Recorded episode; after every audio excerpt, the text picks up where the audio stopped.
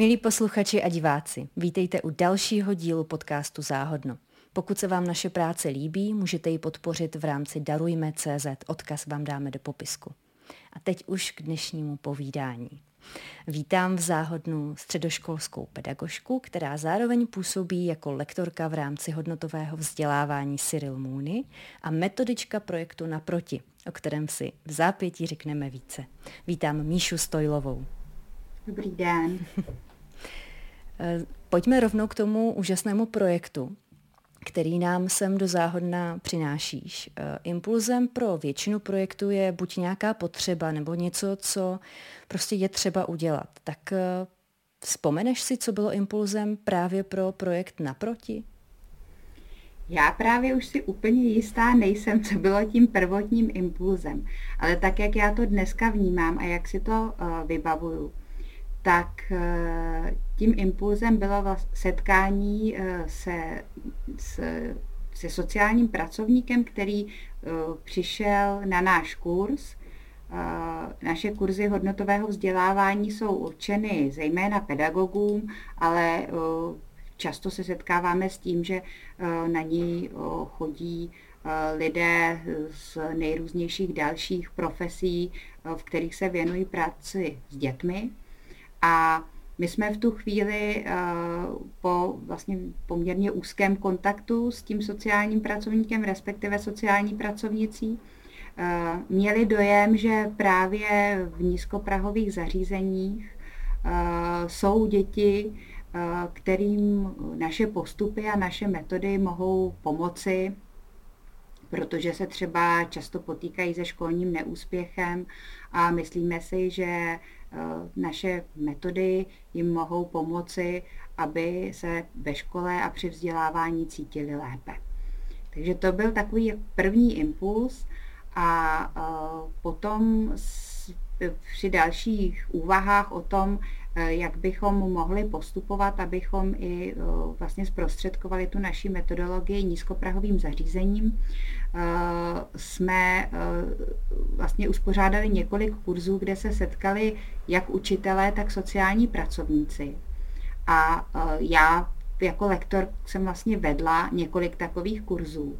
A odnesla jsem si z toho velmi silný dojem, že jsou to dvě skupiny, které mají velmi podobné cíle, i když teď možná by se mnou let kdo nesouhlasil, protože Eh, škola je vzdělávací instituce, nízkoprahová zařízení jsou sociální služba, takže tam často ty cíle jsou jiné, ale z mého pohledu ten cíl je prostě eh, zprostředkovat dětem eh, co nejlepší vzdělání v tom nejširším slova smyslu a vlastně pomoci jim v tom, aby se cítili dobře a aby byli spokojené. Takže v, tom, v tomto smyslu mám pocit, že se vlastně ty cíle jak eh, učitelů, tak sociálních pracovníků, kteří pracují s dětmi, eh, potkávají. A bylo pro mě hrozně zajímavé eh, vidět na našich kurzech interakci mezi učiteli a sociálními pracovníky a setkala jsem se s tím, že vlastně obě ty profese mají nějaké povědomí o tom, co dělá ta profese druhá, ale někdy velmi malé. A to se obeznámení se teďka spíš myslím, že ze strany učitelů, vlastně z prací těch sociálních pracovníků, mi přišlo hrozně zajímavý moment, že si vlastně uvědomili, v kolika věcech uh, mají podobné zážitky, v kolika věcech se rozcházejí, uvědomili si, jak široká ta práce sociálních pracovníků s dětmi je. A naopak eh, u sociálních pracovníků jsem zase měla pocit, že to setkání s těmi živými učiteli, kteří velmi usilovně pracují na tom, aby dětem bylo ve škole dobře a aby se mohli co nejlépe vzdělávat, tak bo, bořili některé stereotypy, které sociální pracovníci o učitelech mají, a to ať jak z vlastní zkušenosti, tak i ze zkušenosti uh, dětí, v tomto případě tedy jejich klientů, uh, které přicházejí často uh, s dost nepěknými zážitky ze školy. Mm-hmm. Pojďme ještě pro ty eh, diváky a posluchače, kteří eh, třeba ještě nikdy nebyli v nízkoprahovém zařízení pro děti a mládež, neboli v nízkoprahu, tak eh, můžeš jim přiblížit, jak vlastně vypadá, jak vlastně vypadají, kdy do nich děti chodí a jaké činnosti tam vlastně můžou dělat, protože školu si představíme všichni, ale ten nízkoprah může být trošku neprobádané území pro nás, lajky. Já myslím, že je to v určitém směru podobné jako se školou, protože když říká, že si ji představíme všichni, tak si ji všichni představíme. Ale nějakým způsobem se nám tam vtírají stereotypy právě z našich zážitků, ze zážitků našich dětí. A e, když se řekne škola, tak e, kdybychom se bavili o konkrétních školách, tak zjistíme, že ta paleta je velmi pestrá a ty školy jsou velmi různé. Takže i ta naše představa je nějakým způsobem redukovaná. U těch nízkoprahových zařízení pro děti a mládež bych řekla, že to vlastně platí ještě více, že jsou velmi různé. A e, já si v tomto směru vlastně nepřipadám úplně kompetentní to popisovat, protože i já jsem vlastně do této oblasti se dostala jako like velmi nově a setkání se sociálními pracovníky mi odkrývala různé aspekty té práce ale když bych měla opravdu nějakým způsobem aspoň nastínit, tak um, mi připadá, že je důležité zmínit, že nízkoprahové zařízení je velmi trefný uh, pojem, protože to je místo, kde, které má opravdu velmi nízký prah, tak aby do něj mohl vstoupit každý. Uh, obecně nízkoprahová zařízení jsou sociální služba, která uh, má různé zaměření a i, i vlastně různé cílové skupiny. My konkrétně tedy spolupracujeme s nízkoprahovými zařízeními pro děti a mládež, to znamená zařízeními, které, která se věnují primárně dět, dětem. A e, v rámci vlastně té sociální služby jsou třeba i terénní práce, e, sociální pracovníci chodí do rodin a tak dále. My se zaměřujeme na zařízení, která vlastně nabízejí dětem prostor, e, kam mohou přijít, kde mohou trávit volný čas a kde třeba najdou i pomoc s úkoly, po případě s problémy, které, který musí čelit a vlastně si s nimi nevědí sami rady a není kdo jiný, koho by se mohli zeptat. Tak to tak i v kostce mm-hmm. k nízkoprahovým zařízením pro děti a mládež. Stejně tak ta, ta zařízení jsou různá i z hlediska třeba věku dětí, kterým se věnují. Některá se spíš zaměřují na děti menší, jiná na teenagery a vlastně některá z těch zařízení poskytují své služby i v podstatě mladým dospělým, kteří společ v nich vlastně vyrostou a, a mohou se uh, vracet až třeba do věku 26 let. Mm-hmm. Možná někde je ta hranice i vyšší. Já jsem se setkala se zařízeními, kam chodí až do 26 let. Já jsem si ještě teď během tvého povídání vzpomněla, že vlastně na webu hodnotovky, eh, když tak vám dáme odkaz do popisku, je rozhovor eh, právě z prostředí nízkoprahu o tom, eh, jak ten jeden konkrétní nízkoprah funguje, co všechno se s dětmi tam dělá a s čím vším ti sociální pracovníci se setkávají a mohou dětem pomoci. Já osobně jsem se něho byla velmi překvapená, jak široká a těžká ta práce je. Eh, takže kdybyste si chtěli rozšířit, eh, rozšířit ten eh, pohled na nízkoprach, tak určitě můžete navštívit i tenhle rozhovor a přečíst si ho. My se teď vrátíme přímo k tomu projektu Naproti. Zastavme se ještě u toho názvu Naproti, který je moc hezký. Jak vznikl? Ten název vymyslela naše kolegyně Lenka Haková, která byla vlastně u jeho zrodu a mně se moc líbí, protože primárně jsme se vlastně chtěli zaměřit na propojení škol a nízkoprahových zařízení, protože, jak už jsem říkala, vnímáme to, že vlastně obě mají vlastně zájem na tom dát nějakou podporu dětem, ať už v jedné té instituci jsou to žáci a v druhé jsou to klienti. A e, právě myslím, že to slovo naproti velmi pěkně e, vyjadřuje jako tu touhu vlastně propojit je a to, že ta, ty, ty dvě organizace nebo instituce stojí blízko sebe a mohou si výjít naproti a vstříc. A ještě jedna věc, kterou možná bych Lence Hakové podsunula sama, nebo je to vlastně taková spíš asociace moje vlastní, která v tom naproti také, myslím, nějakým způsobem se odráží. A to je to, že to je vlastně něco, co je blízko. A to si myslím, že v tom projektu se taky hodně e, projevuje, že se snažíme jako velmi e, dbát a e, na to, aby se do něj mohla vtisknout, vlastně mohly vtisknout ty jednotlivé komunity, které, v kterých ty, ten projekt běží. My máme různá místa, kde, kde vlastně naproti nějakým způsobem realizujeme a myslím si, že taková ta blízkost, že to je jako od naproti, že tam je to sousedství, tak mi připadá, že je taky dost symbolická. Mm-hmm. Pojďme teď konkrétně k tomu, eh, co jste si slibovali na začátku, když jste dávali naproti dohromady. Naproti dohromady, taky pěkné. Eh, když jste ten projekt zatím tvořili eh, od stolu nebo z kroužku, tak jaké cíle jste si kladli? Co jste si představovali, že byste chtěli přinést do té praxe, ať už sociální nebo pedagogické?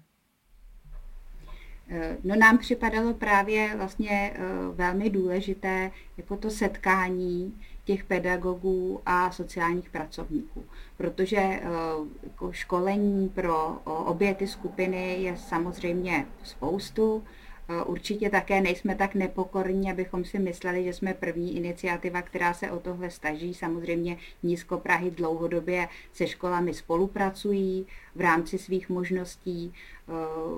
Myslím si, že velmi často to probíhá i na té vlastně nejzákladnější a taky nejdůležitější úrovni. To znamená, že jsou konkrétní sociální pracovnice jsou ve spojení Eh, s učiteli a učitelkami eh, těch konkrétních dětí a předávají si vlastně samozřejmě v rámci nějakých jako svých kompetencí a možností eh, informace, které mohou být důležité.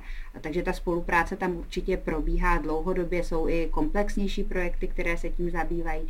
Přesto vlastně ta, ten vlastně jako ten toto setkání těch pedagogů a sociálních pracovníků na, na, na nás eh, udělalo takový dojem, že jsme si říkali, pojďme, pojďme vlastně to nabídnout. Eh, a eh, v rámci metodologie, kterou máme na našich kurzech, která je právě poměrně široce zaměřená pro kohokoliv, kdo pracuje s dětmi, pojďme svést tyto skupiny dohromady a dát jim možnost spolu diskutovat a dělit se o svoje zkušenosti. Takže to byl, to byl jeden aspekt.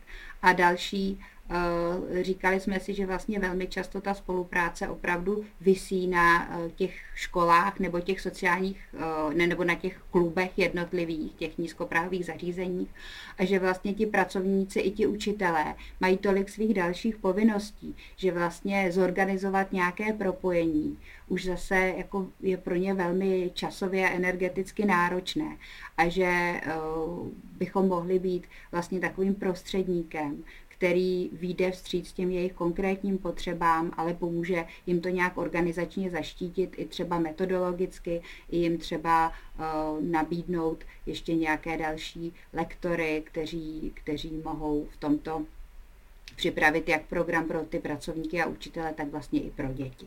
Takže to nám přišlo, že je vlastně místo, které není úplně zaplněné a kde bychom mohli třeba s tím, co známe a umíme pomoci. Mm-hmm.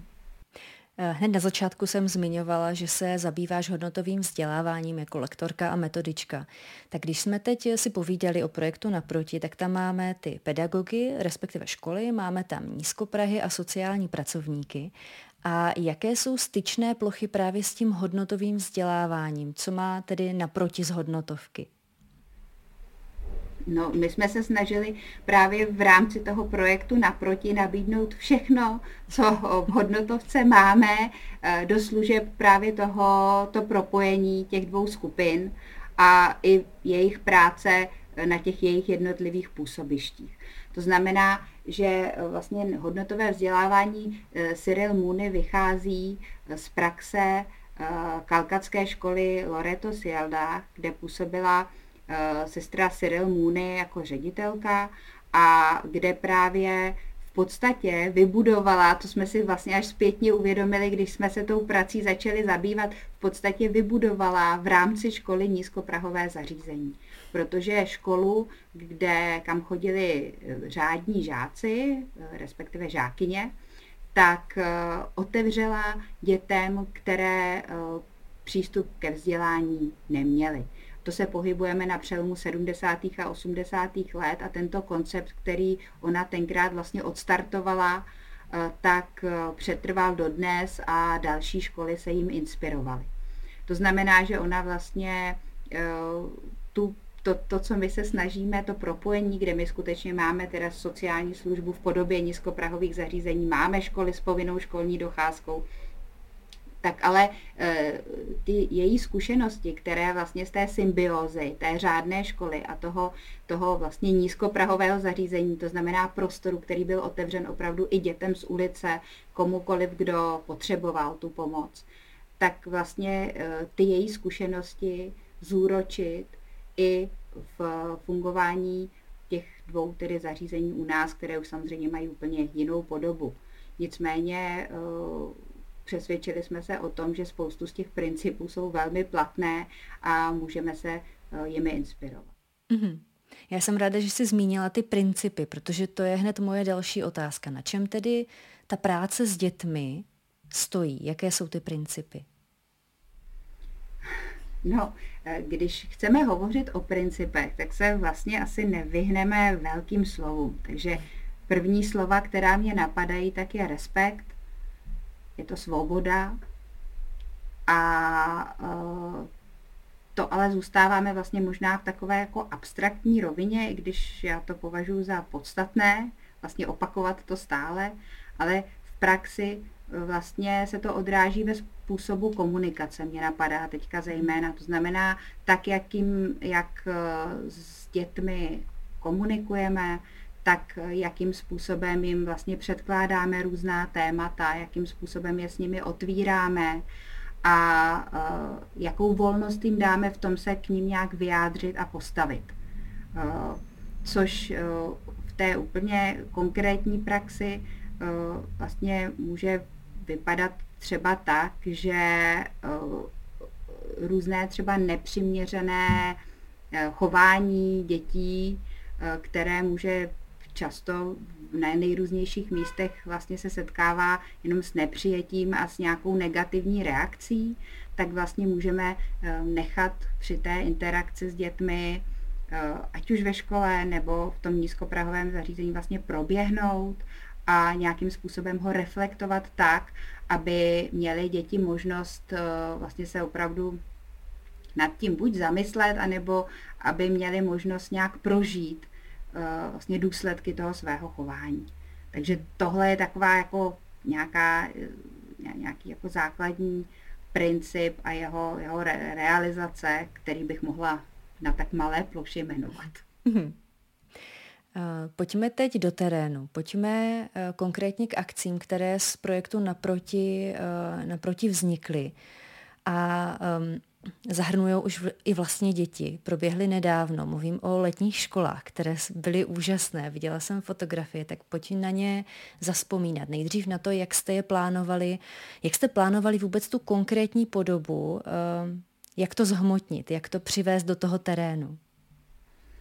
Eh, no, my jsme vlastně eh, v rámci projektu Naproti měli tři tři eh, místa, kde jsme už působili. To znamená, eh, bylo to tři města konkrétně, byla to Kutná hora, byl to Most a bylo to Brno, kde jsme eh, vlastně už měli spolupracující nízkoprahové zařízení a k němu párovou školu, kdy třeba některý, někteří žáci z té dané školy jsou i klienty toho, toho nízkoprahového zařízení, když to tak nemusí samozřejmě úplně být často ty, zvlášť ve větších místech, eh, ta nízkoprahová zařízení mají klienty z nejrůznějších škol.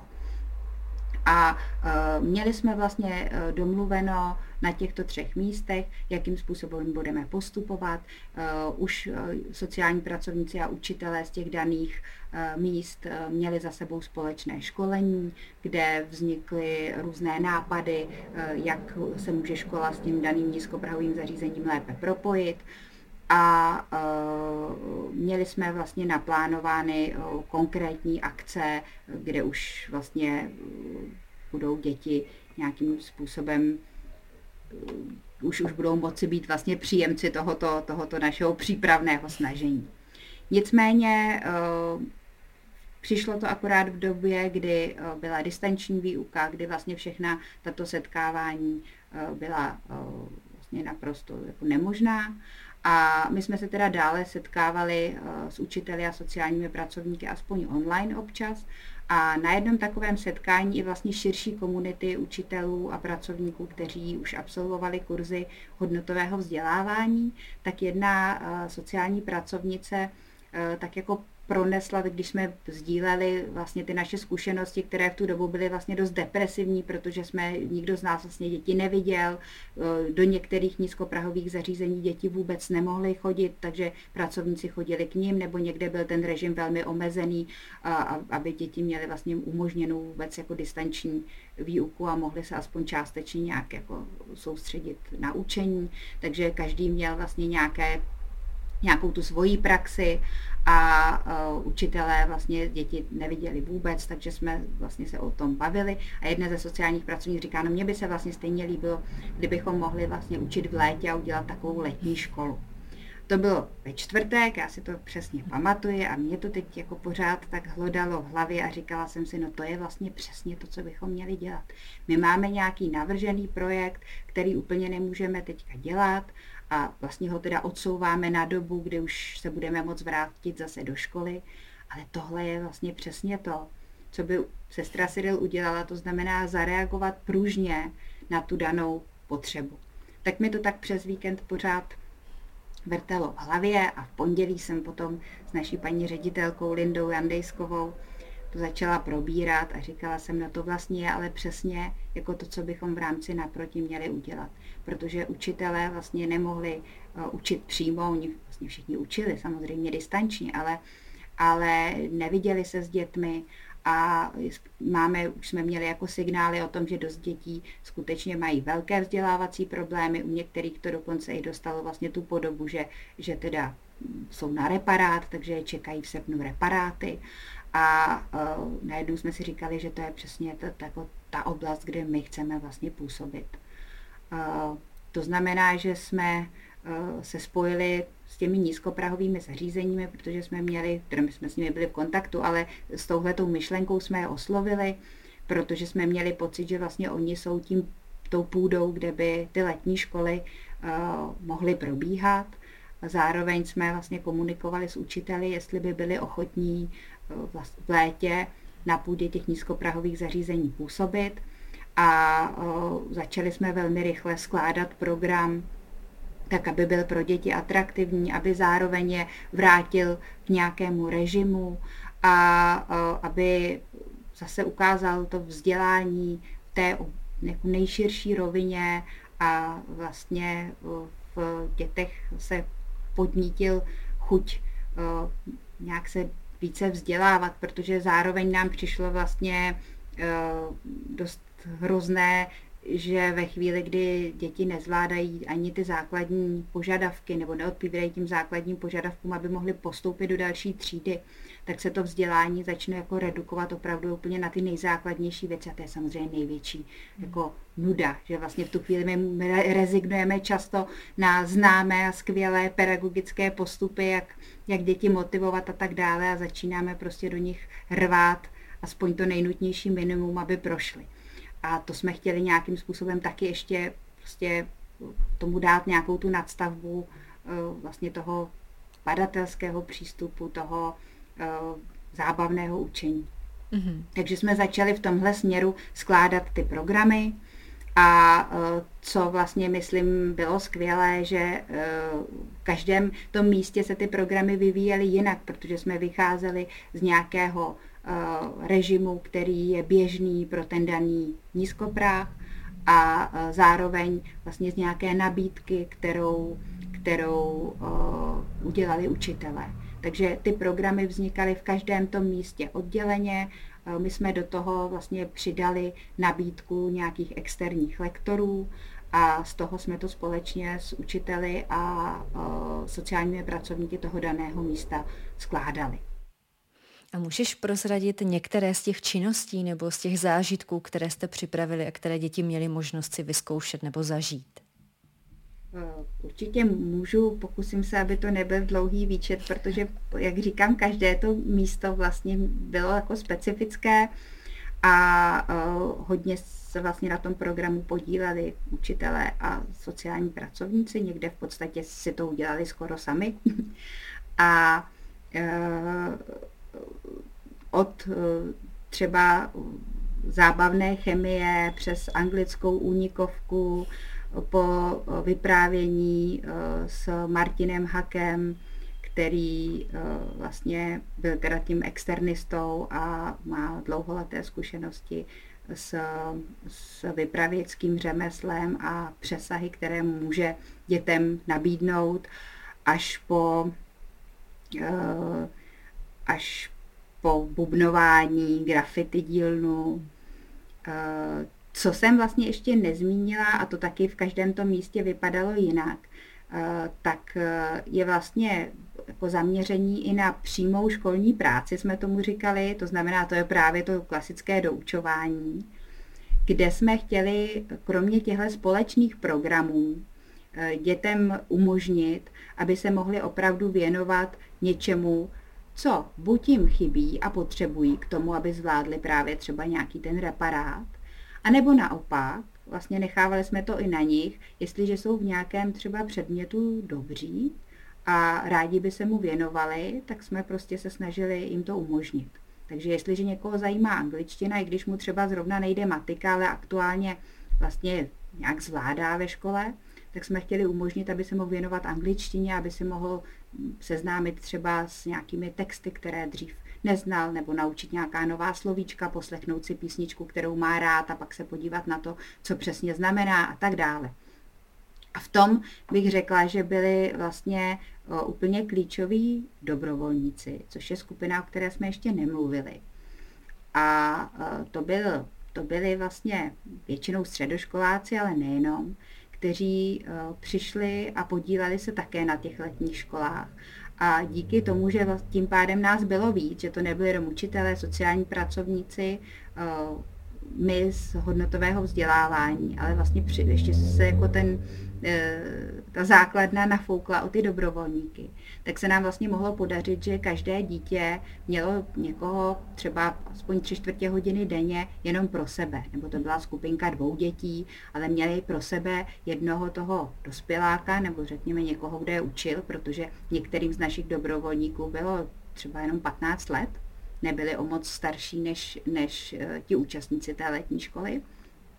A uh, tahle ta, tenhle ten moment v průběhu té letní školy si myslím, že byl velmi důležitý a občas se samozřejmě dětem nechtělo z těch aktivit různých pestrých e, zabývat se jenom školou, ale vlastně i sama jsem byla překvapená, jak když to bylo součástí toho našeho vlastně běžného režimu té letní školy, že v určitou hodinu prostě máme tuhle tu individuální práci školní, tak eh, s jakou samozřejmostí pak vlastně děti na to přistoupily a eh, těm té činnosti se věnovaly. Já to myslím, že bylo bezvadný a eh, právě ten moment toho nasazení těch dobrovolníků tam vidím jako, jako úplně zásadní pro celou atmosféru těch, těch letních škol.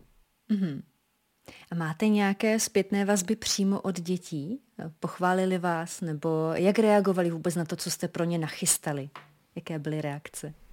Určitě máme zpětných vazeb spoustu v různých formách a e, myslím si, že jako ta atmosféra na těch letních školách byla vlastně tak uvolněná, že jsme se kolikrát i právě setkali s tím, že říkají, tohle mě už vůbec nebaví.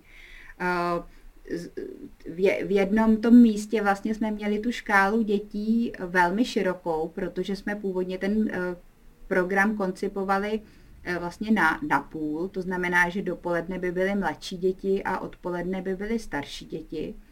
Ale potom vlastně z nějakých provozních důvodů se ukázalo, že stejně ty mladší děti mají chuť tam být vlastně jako celý ten den a uh, tím pádem jsme vlastně měli velkou partu jako opravdu od vlastně sedmiletých dětí až po 16 leté.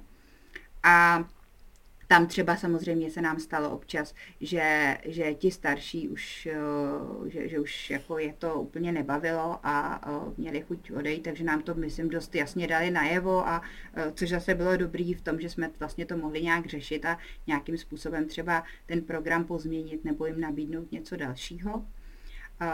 Zároveň prostě se nám sešlo třeba spoustu obrázků a takových jako osobních poděkování od dětí až po ta, ta obětí přiloučení a, a postesk nad tím, že je škoda, že letní škola netrvá, netrvá déle. Myslím si, že v, jedné, v jednom z těch míst vlastně, v každém z těch míst jsme chtěli, aby nějakou formou eh, vlastně mm, si děti zaznamenávali, co se děje. To znamená, chtěli jsme, aby eh, reflektovali každý ten den. To byla taková, taková jako, jako nějaký náš vklad a v každém tom místě to bylo vlastně to pojali prostě po svém, takže třeba v jednom z těch míst vznikl takový dlouhý plagát, takový časový, časová linka, kde vlastně celá ta škola byla zaznamenaná, takový dlouhý, takový dlouhý, dlouhý koberec eh, těch zápisů, takže tam myslím, že se třeba objevilo právě eh, taková jako radost z toho, že najednou něco, co má něco společného se školou, tak eh, může, může být zábavné. A, a v dennicích se třeba, což zase bylo vlastně ta forma té reflexe v jiném místě, tak tam se, tam se třeba objevovalo, myslel jsem si, že tohle nezvládnu a teď už to umím. A takovýhle, takovýhle vlastně záznamy. Takže jako celkově myslím, že ta zpětná vazba, aspoň jak mě to připadalo, byla jako velmi pozitivní. Mm-hmm. Já, jak jsem tě poslouchala, tak mě napadlo, eh, jak jsi zmiňovala, že ti někdy, nebo že vám někdy řekli, tohle už mě nebaví, eh, že cítili se svobodní moci to říct tomu, eh, tomu dospělákovi, který tam pro ně něco organizuje, což ve škole většinou tu svobodu necítí, že nemohou dát najevo, že by si přáli třeba změnit něco, změnit činnost, vybrat si něco sami. Eh, tam je to, eh, teda aspoň v té mojí představě, která, jak si už na začátku řekla, samozřejmě vždycky je limitovaná a eh, třeba škola paní Marie Gottfriedové je úplně jiný případ než škola, do které jsem chodila já a než spousta dalších škol, ale ta svoboda vyjádřit svůj názor i vůči autoritě, to, jak jsem tě teďka poslouchala, mi přijde, že je hodně cené a třeba já si to sama nepamatuju ze svých školních let. Určitě souhlasím s tím, že to je velmi cené. Myslím si ale, že eh, spoustu z těch dětí, eh, které právě jsou schopné takhle svobodně se vyjádřit, si tuhle schopnost přinášejí ze školy dneska už. Mm-hmm. Což myslím, že je skvělé, že jako jsou do určité míry na, tom, na to zvyklé. A, ale to nic nemění na tom, že uh, si myslím, že jak jako ve, učitelé ve školách, tak eh, sociální pracovníci v nízkoprahových zařízeních jako mají tuto schopnost dětí eh, podporovat. Myslím si, že je úplně jako skvělá věc. Já myslím, že se děti umí už docela svobodně eh, vyjádřit, ale myslím si, že je třeba zrovna jako možnost kultivovat ten způsob, jakým se vyjadřují, je jako úkol, který, který jako určitě si zasluhuje pozornost. A e, na, naopak mám pocit, že vlastně e, zase děti, které chodí do nízkoprahových zařízení, tak jsou zvyklé, že to je opravdu pro ně služba. Oni si tam často chodí odpočinout a nejsou úplně zvyklé, že by měli nějaký e, organizovaný a strukturovaný program. To znamená, že vlastně to byl trošičku posun a ty letní školy bych řekla, že právě byly takovým průnikem toho jako opravdu ani, ani ne volnočasového v mhm. pravém slova smyslu, ale opravdu takového bezpečného místa, kterým ten nízkoprách má být, kde si vlastně člověk jde opravdu dělat to, co potřebuje a to, co chce. A školou, která i když je svobodná a umožňuje žákům eh, volně vyjadřit názor na tom, jestli je ta činnost baví nebo nebaví, tak přece jenom má nějaký pevný řád a pevnou strukturu. Mm-hmm. A ta letní škola byla vlastně nějakým průnikem mezi, mezi těmito dvěma režimy, řekněme. To mě jako lajkovi zní jako úžasný model, jak právě uh, se vzděláváním taky lze pracovat. Že to, není, že to je na půl cesty, je to velmi otevřené, svobodné, zábavné, zážitkové, ale zároveň velmi přínosné a obohacující, nebo tak aspoň to na mě působí. Uh, jak tě tak poslouchám, jak jsem se dívala na fotky a na výtvory dětí, uh, které z letních škol vzešly.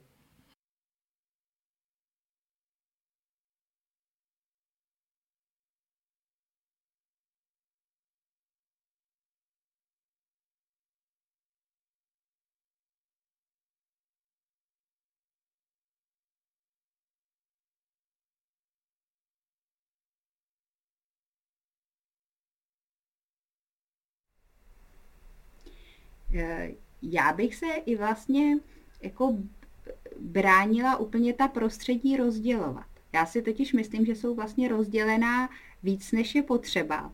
Takže eh, vlastně vymezovat, jestli něco jako kompetence školy, něco je kompetence nízkoprahového zařízení, vlastně myslím si, že i u, hodně sociálních pracovníků se potkáváme eh, s tím názorem, že vlastně i vzdělávání, samozřejmě nízkoprahová zařízení velmi často eh, dětem poskytují do učování, protože prostě to je bod, který je někdy trápí a nemají kde jinde si o tu pomoc říci. A, ale často vlastně se setkáváme s názorem, tohle není úplně naše role, to je role školy, naše role je jiná. A pravda je, že těch cílů vlastně ti sociální pracovníci nebo těch, těch jako témat, která musí řešit, tak mají spoustu a jsou to jiná témata. Nicméně eh, já se na to dívám tak, že v podstatě, jako když vycházíme eh, od toho dítěte, eh, tak má určité potřeby k tomu, aby se mělo dobře. A myslím si, že jako cílem vlastně všech těch různých pracovníků, učitelů, eh, vedoucích různých a nechci, ty, nedokážu teď asi vyjmenovat všechny lidi, kteří eh, vlastně, s kterými ty děti přijdou nějak do styku, tak je prostě zajistit to, aby se měli dobře. A jako rozdělovat to, co je jako kompetence školy, samozřejmě škola má prostředky na to, aby, aby jako vzdělávala, aby poskytovala vzdělání, které má nějaký jako jasný rámec, eh, ale Eh, myslím si, že, že vlastně to striktní oddělení eh, občas eh, ty lidi žene do nějak, může, může vehnat do nějaké pasti. Si říká, to už není moje zodpovědnost a tak dále. Takže já vlastně bych to takhle úplně jako dělit nechtěla a právě myslím, že i třeba ze zpětných vazeb od učitelů, kteří se na letních školách podíleli, tak eh, několik, na několika místech vyplynulo, jak eh, vlastně si užili to, že viděli děti eh, z jiného úhlu pohledu. Často i ty samé děti, které třeba znají z té školní lavice a z té školní chodby taky třeba. A to jako já považuji za právě nějaký cíl naproti, vlastně ukázat, to, v čem se eh, ta naše práce, teď tak myslím práce teda učitelů, sociálních pracovníků, prostě všech nás, kdo přicházíme s dětmi do styku, tak v čem se jako prolíná, v čem se shoduje. A já si myslím, že těch schod je vlastně strašně moc, i když každý, a tím bych nechtěla teď, aby to vypadalo, že nějakým způsobem bych chtěla rozmývat jako e, znalosti a a, a vlastně poslání těch jednotlivých profesí, to samozřejmě zůstává a zůstává to v nějakých jasně daných hranicích, Nicméně eh, ty, ty vlastně společné body, myslím, že eh, je docela fajn prostě zopakovat a zdůraznit a nějakým způsobem na nich stavět. Mm-hmm. Ono, jak jsi zmiňovala to radikální rozdělování, tak jsem si uvědomila, že eh, to sebou nese velké nebezpečí, že eh, když se ty kompetence rozdělí, jakože tohle to je naše, naše starost a tohle už je vaše, tak ne vždycky se to rozdělí tak, že o děti je opravdu postaráno o všechny jejich potřeby, že některé ty věci zůstanou někde mezi a nikdo je nechce řešit, nebo uh, má pocit, že by to měl řešit někdo jiný. A v podstatě to, to hlavní, to dítě uprostřed eh, nemá tu péči, jakou, nebo nemá to prostředí takové, jaké, jaké by potřebovalo. Takže když se soustředíme na to, v čem se ty práce prolínají, tak to nebezpečí odpadá, protože se soustředíme na to důležité. Tak. Když jsi zmínila už tu, nebo vůbec obě jsme zmínili tu součinnost všech těch složek, ať už eh, rodiny, školy, eh, po případě toho nízkoprahu nebo nějakých eh, volnočasových kroužků, což tvoří ten, ten svět toho aktivního dne dítěte, tak jak podle tvých zkušeností funguje ta součinnost? Je ta komunikace třeba mezi školami a nízkoprahy, když už jsme u, tom, u toho projektu naproti, eh, je obecně nastavena tak, že funguje, nebo se to nedá takhle říct? To asi úplně ne, neumím říct, protože já si myslím, že vlastně nějak jako univerzálně uh, takováhle spolupráce, jako pokud vím, tak uh, nastavená není a jak jsem říkala, probíhá na různých místech, eh, na různých úrovních. To znamená, že někde vlastně je škola s tím daným nízkoprahem domluvená a dlouhodobě tam probíhá třeba účast sociálních hmm. pracovníků, eh, jako, kteří vlastně pravidelně docházejí do školy a tráví s dětmi přestávky. To znamená, že děti vědí, že třeba za nimi mohou jít, mohou se s nimi domluvit a pak třeba znova ještě je navštívit v tom daném nízkoprahu nebo probíhá komunikace, jak už jsem o tom mluvila, mezi těmi sociálními pracovníky, kteří třeba se zaměřují na doučování a učiteli těch daných dětí. To znamená, tam je možné nazdílet třeba nějakou konkrétní látku, kterou, kterou, na které by to dítě mělo zapracovat. A ale myslím si, nebo, nebo školy informují vlastně své žáky o tom, že je možnost eh, do daného nízkoprahu jít a vlastně více informují o tom, co, co od toho mohou čekat. Ale eh, právě si myslíme, že pokud dochází k nějaké systematické spolupráci, tak je to opravdu dáno na úrovni vlastně jako jednoho konkrétního nízkoprahu a jeho komunikace s tou danou školou. Mm-hmm. Takže nám připadá vlastně fajn tuhle tu spolupráci podpořit a současně třeba e, nějakým způsobem část toho břemene, takové té vzájemné komunikace a organizace a tak, tak z těch jednotlivých institucí vlastně sejmout a nějakým způsobem jim v tomto směru nabídnout podporu. Mm-hmm. Tak eh, teď mi rovnou napadá, jestli jste otevření, kromě těch zařízení, se kterými už dlouhodobě komunikujete, byli třeba eh, v rámci hodnotového vzdělávání na některém z vašich kurzů, tak jste otevření i spolupráci nebo komunikaci s novými jinými školami nebo nízkoprahy?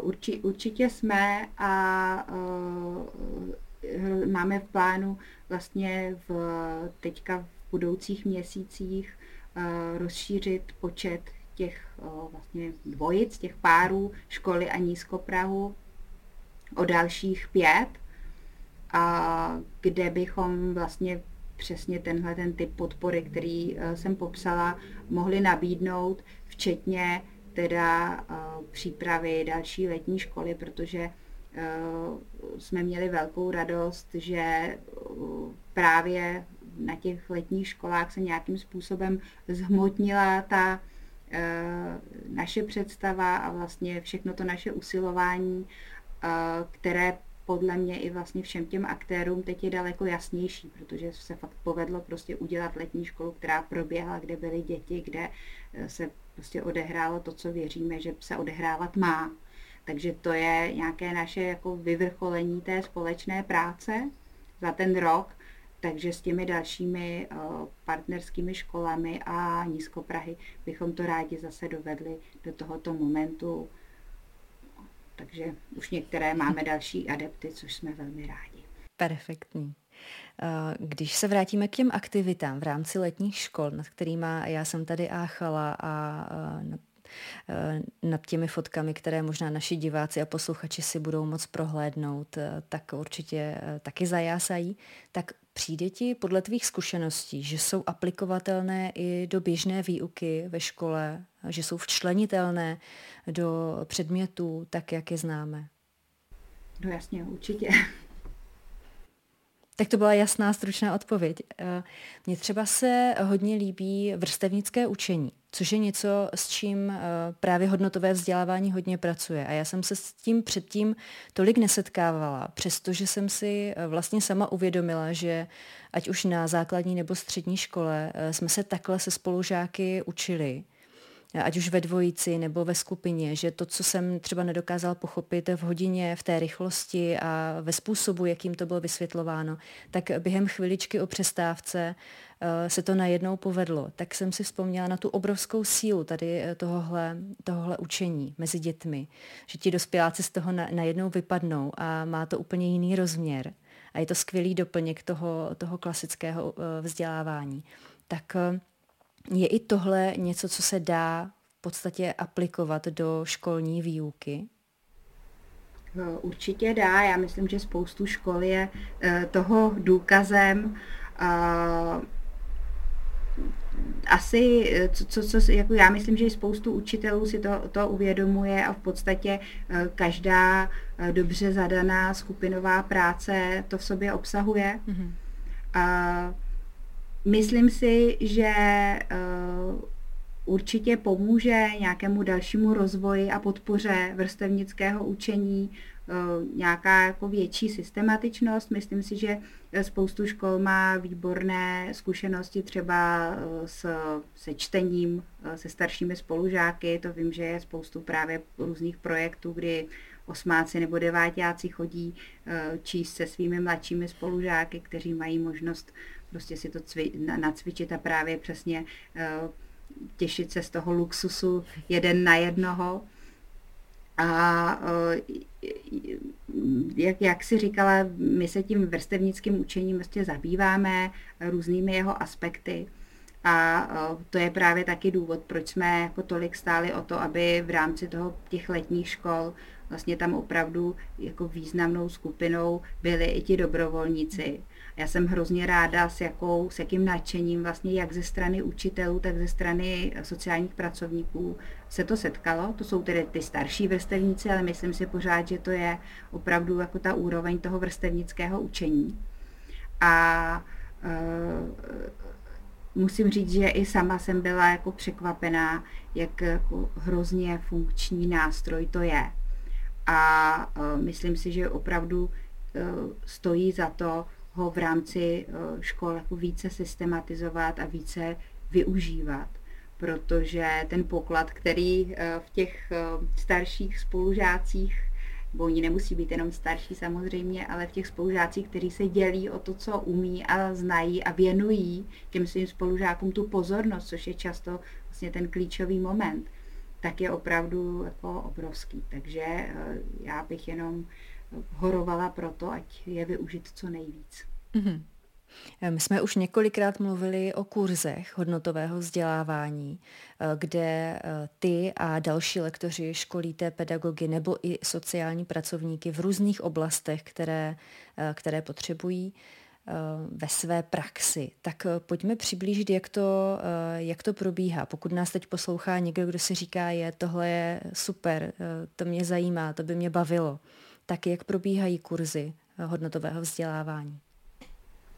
Tak my máme kurzů hned několik, ale já bych asi promluvila o tom základním, protože to je eh, kurz metoda hodnotového vzdělávání 1, eh, který je takový eh, úvodní pro všechny ty, kdo chtějí s hodnotovým vzděláváním reálně ve škole pracovat a na základě absolvování tohoto kurzu tak mohou vlastně využít i sérii našich učebnic, eh, které jsme pro hodnotové vzdělávání ve školách připravili. Eh, tento kurz eh, trvá dva dny, což se často vlastně učitelé všichni říkají, že to je jako málo. Je to takové minimum a ten první den je vlastně více takový osobnostní, tam se opravdu zamýšlíme nad tím, co to ty hodnoty jsou, jaké kdo máme hodnoty a jakým způsobem se ty naše hodnoty odrážejí v té naší práci, což si myslím, že je opravdu jako zajímavý moment, protože jedna věc je uh, vlastně něco, co člověk proklamuje nebo i jako sám pro sebe si nějakým způsobem formuluje. A druhá věc je, jak opravdu potom reálně to vlastně vypadá. A ten druhý den je víc zaměřený na metodologii, na eh, určité postupy, které vlastně vycházejí z té praxe sestry Cyril Muni v kalkatské eh, škole Loreto Sieldach a eh, jsou vlastně upravené a adaptované pro naše české prostředí a pro naší dobu, protože vznikaly už přece jenom před 40 lety. A nějakým způsobem je vlastně zasazujeme i do kontextu dalších metod, eh, které samozřejmě míří k podobnému cíli a také je možné jejich prostřednictvím tohoto cíle dosáhnout. Takže je to vlastně takové zorientování v tom metodologickém kontextu a možnosti využití eh, těchto postupů. Mm-hmm. Co jsem ještě vlastně neřekla, vzpomněla jsem si, když jsem začala odpovídat na tuto otázku, je, že vlastně v rámci projektu Naproti také eh, vznikají vlastně adaptace těchto lekcí, které jsou opravdu spíše určené pro to školní prostředí, eh, právě pro nízkoprahy. Protože i když vlastně si myslíme, že ta metoda je velmi živá, velmi praktická, tak vycházíme z nějakého textu, vycházíme z toho, že třeba v rámci eh, hodin hodnotového vzdělávání na školách eh, děti docela dost píší nebo nějakým způsobem eh, vlastně vytvářejí nějaké výstupy. A zjistili jsme, že spoustu z těch témat velmi rezonuje i v těch nízkoprazích, nicméně tohle jejich jako trochu školní uchopení úplně nefunguje. Takže jsme spolu se sociálními pracovníky, kteří v tomto směru mají vlastně i daleko víc zkušeností než náš metodický tým, tak jsme začali adaptovat ta témata právě pro nízkoprahy. Takže vzniká vlastně takový, takový uh, jako soubor typů, jak využít uh, tuto metodu tato témata, která již jsou zpracovaná, tak v těch nízkoprazích, aby fungovala, aby byla živější, jak je třeba obohatit ještě dalšími aktivitami, hrami a vlastně dětem je zpřístupnit tak, aby měli možnost vlastně ty plody té metody uh, užívat i v tom čase v nízkoprahu. To se mi uh, hodně líbí, že ta metoda vlastně není zalitá do betonu, že to není něco, s čím se nedá hýbat, ale naopak je to něco, co žije v různých prostředích a stačí jenom adaptovat detaily, aby ona dokázala proniknout vlastně a fungovat v naprosto různých prostředích a režimech a vůbec nastaveních, což je super. Ano. Ještě se vrátím k tomu, jak si popisovala v krátkosti příběh Cyril Mooney a té její školy a té, toho jejího přístupu, který z toho jasně vyplynulo, že byl velmi inkluzivní. Tak mě napadá, jak hodně učitelů v těch svých velmi různorodých podmínkách na svých školách inkluzi řeší dnes a denně, tak dokáže hodnotové vzdělávání jim pomoci v přístupu k inkluzi, v tom, jak, jak ji udělat ve své třídě? My velmi věříme, že ano, právě proto, že vlastně ta metoda jako vyrostla z potřeby inkluze a z potřeby přijmout vlastně všechny děti. To znamená, že eh, já eh, si nemyslím, že jakákoliv metoda nebo přístup je samospásný. Určitě najdeme situace, kdy prostě hold už si nevíme rady a hledáme, co by nám pomohlo a ono nám nepomáhá nic. To určitě eh, se stává.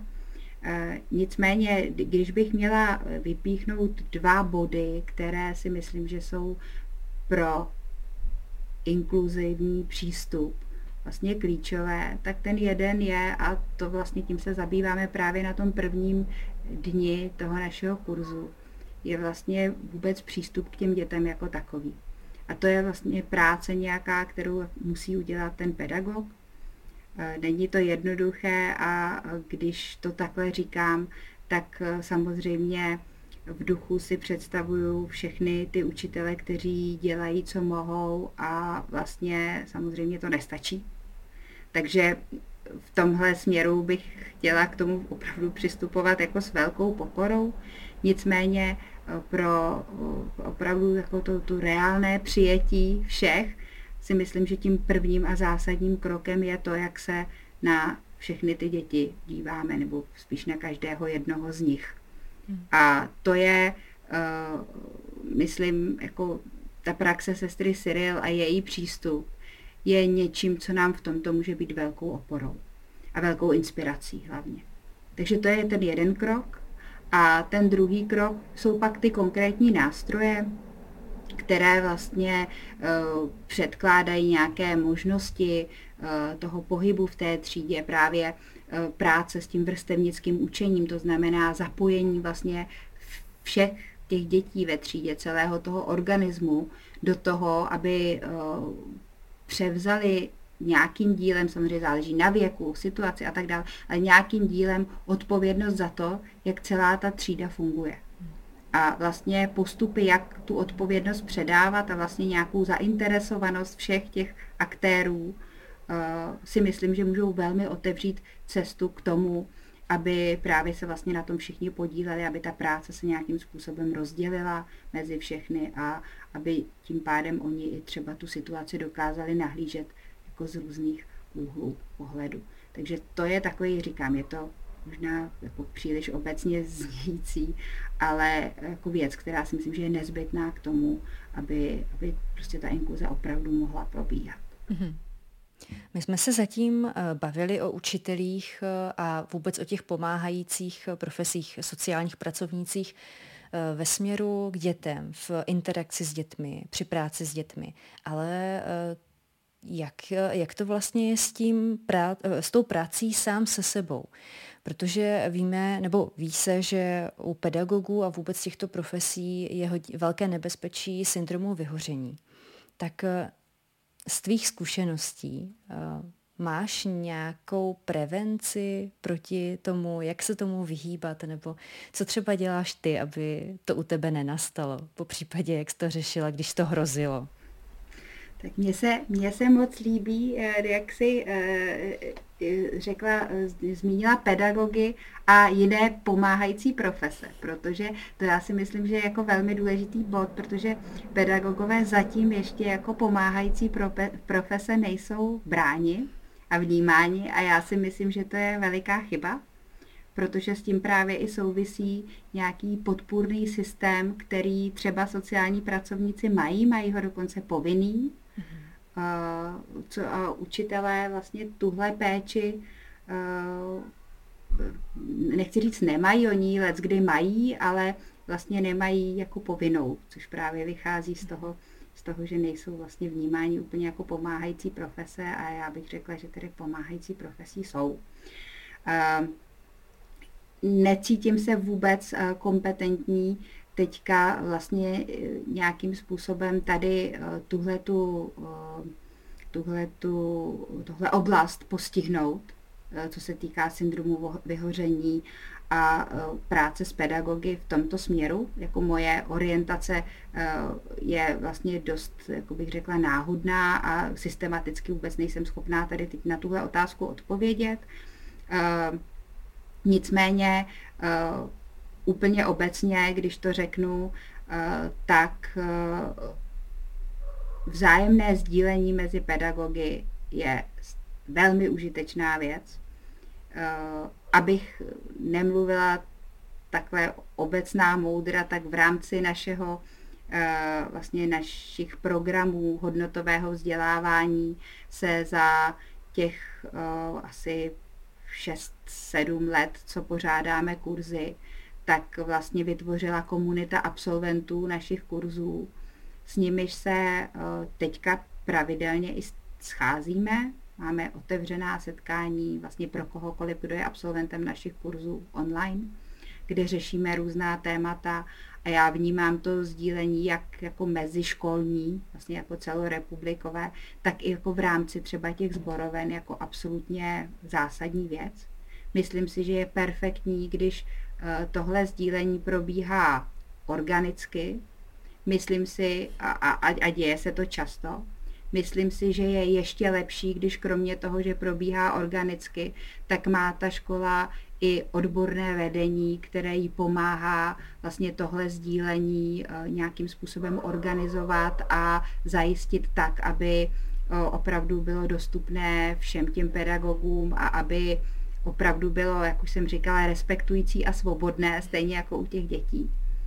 A, takže to bych jako viděla jako úplně zásadní věc. Mm-hmm. A, a co dělám sama, protože vlastně takhle úplně systematicky vedená nejsem, tak a teď teda to myslím úplně, nemyslím jako na půdě své školy nebo na půdě mojí organizace, ale celkově, tak, tak vlastně jsem trošku taky vlastně hozená do vody, takže člověk pak musí s nějakým způsobem si poradit sám. Naštěstí existuje spoustu organizací a míst, kam se může obrátit.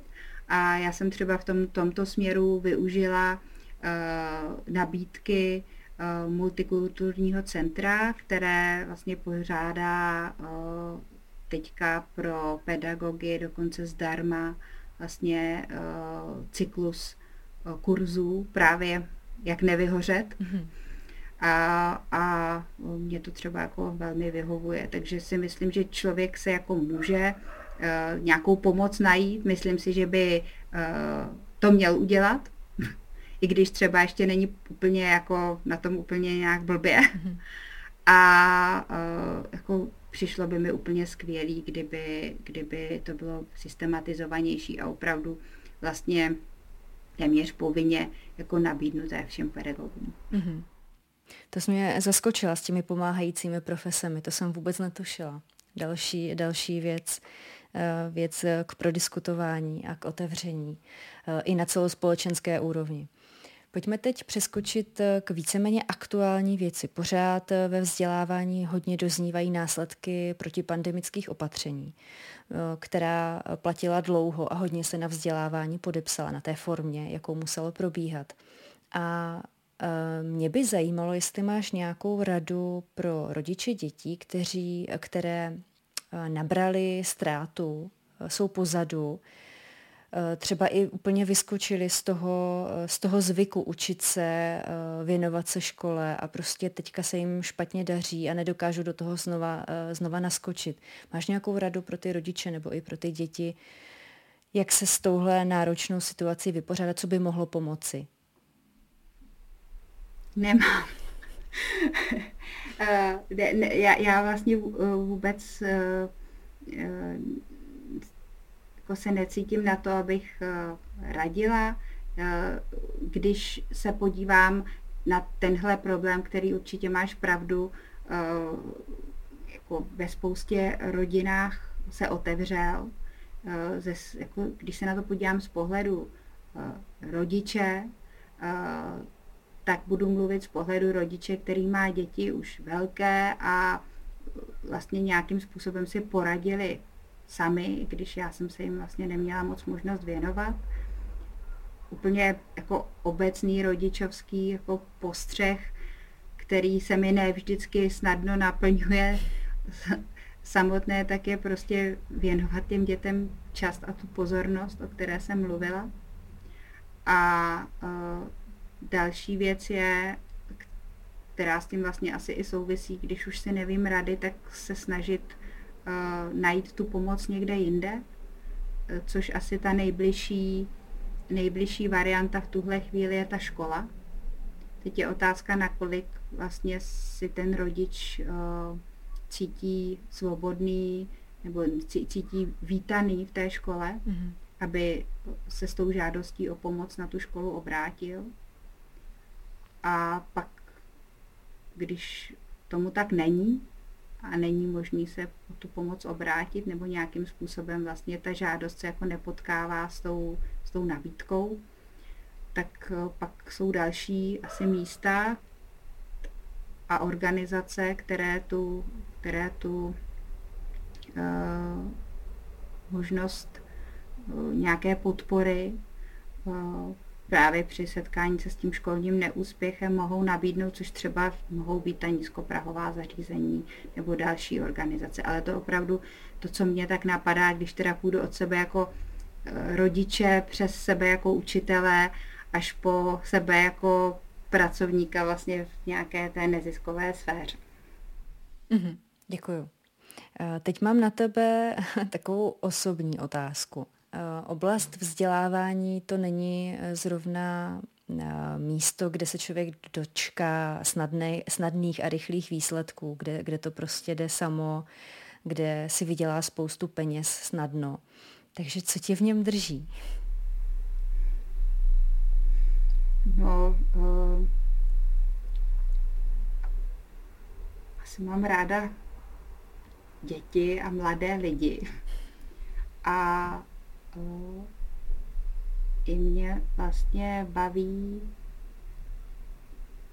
ten, ten systém, teď řeknu. Systém je něco, na co všichni nadávají, ale mně vlastně připadá, že je to něco, co je jako hrozně důležité a mám pocit, že do toho vlastně člověk, i člověk jako já nějakým způsobem může zasahovat, přispět a uh, jako tahle, tahle svoboda a možnost i vlastně jako drobných nějakých jako intervencí uh, mi připadá uh, smysluplná a tím pádem lákavá.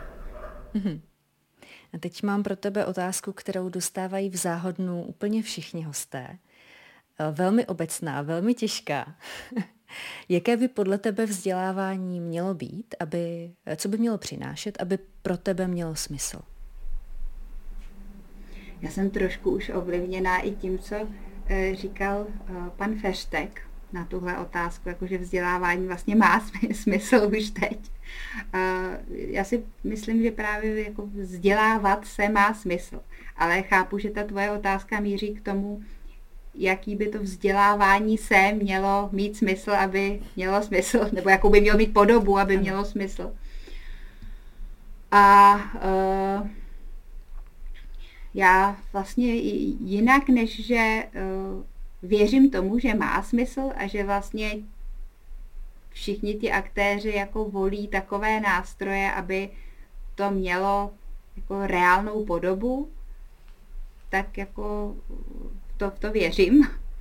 A možná, co bych ještě k tomu jako uh, dodala, tak já, já jako hodně věřím v tu praktičnost.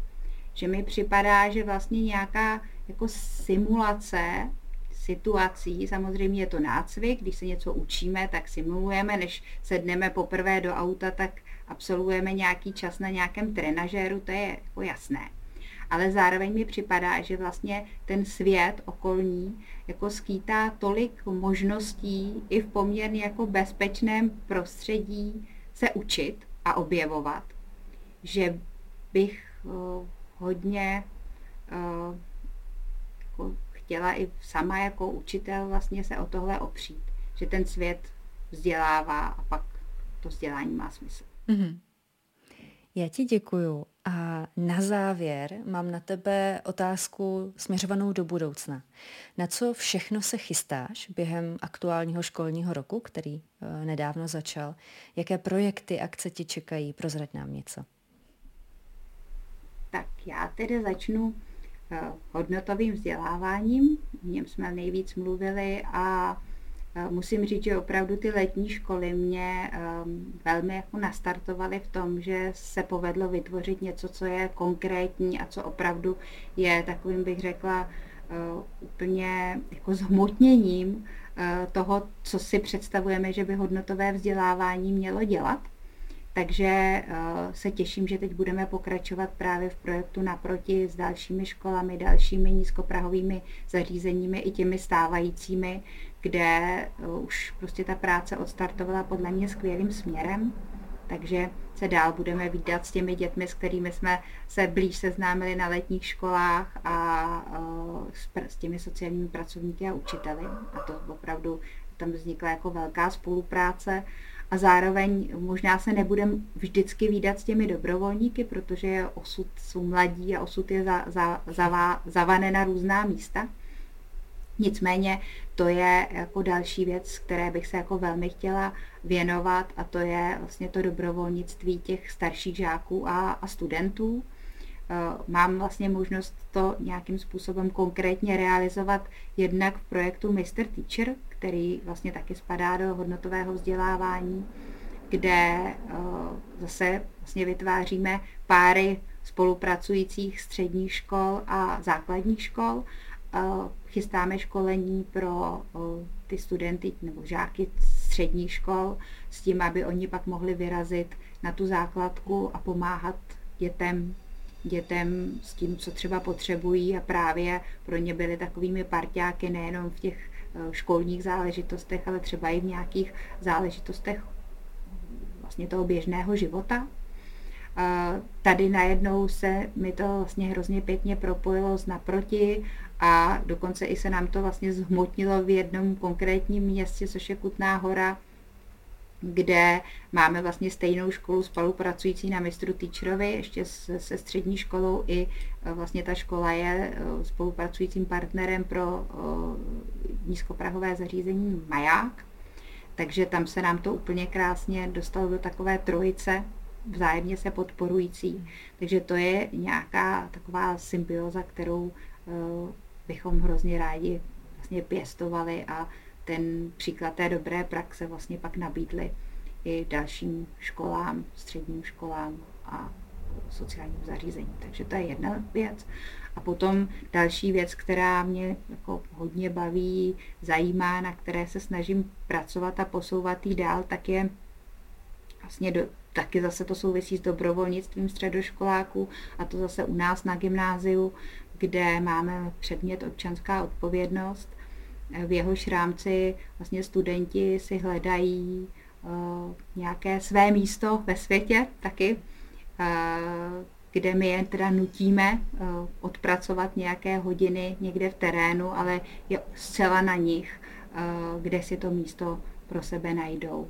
Vlastně jedinou podmínkou je, že by měli znát toho příjemce pomoci, umět definovat, co vlastně potřebuje a co pro něj dělají a pak už jestli to dělají prostřednictvím nějaké neziskové organizace nebo si takového člověka najdou sami, jestli to je na poli ekologie, eh, nějaké třeba jako sociální práce nebo nějaké další podpory vlastně někomu, kdo to potřebuje, třeba v oblasti IT, mm-hmm. tak eh, to vlastně už je úplně na nich.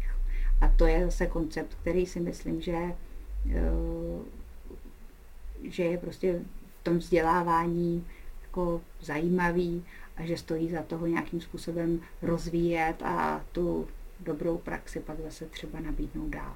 Mm-hmm. Mně se na tom obrovsky líbí, jak je to zaměřené opravdu na aktivitu, na to jít a dělat věci.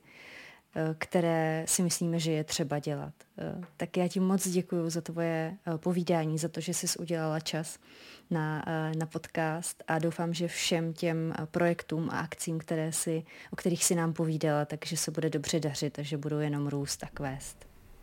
Já moc krát děkuji za pozvání i za otázky. Taky děkuji. Měj se krásně. A vy taky. Děkuji, že jste doposlouchali nebo dokoukali až sem. Pokud se vám naše práce líbí, můžete ji podpořit libovolným darem na platformě Darujme.cz. Stejně tak nás moc potěšíte, když se zapojíte vlastním názorem do ankety Co je pro mě vzdělávání. Odkazy vám dáme do popisku a teď už se jenom těším na další online shledanou u příštího dílu. Mějte se krásně.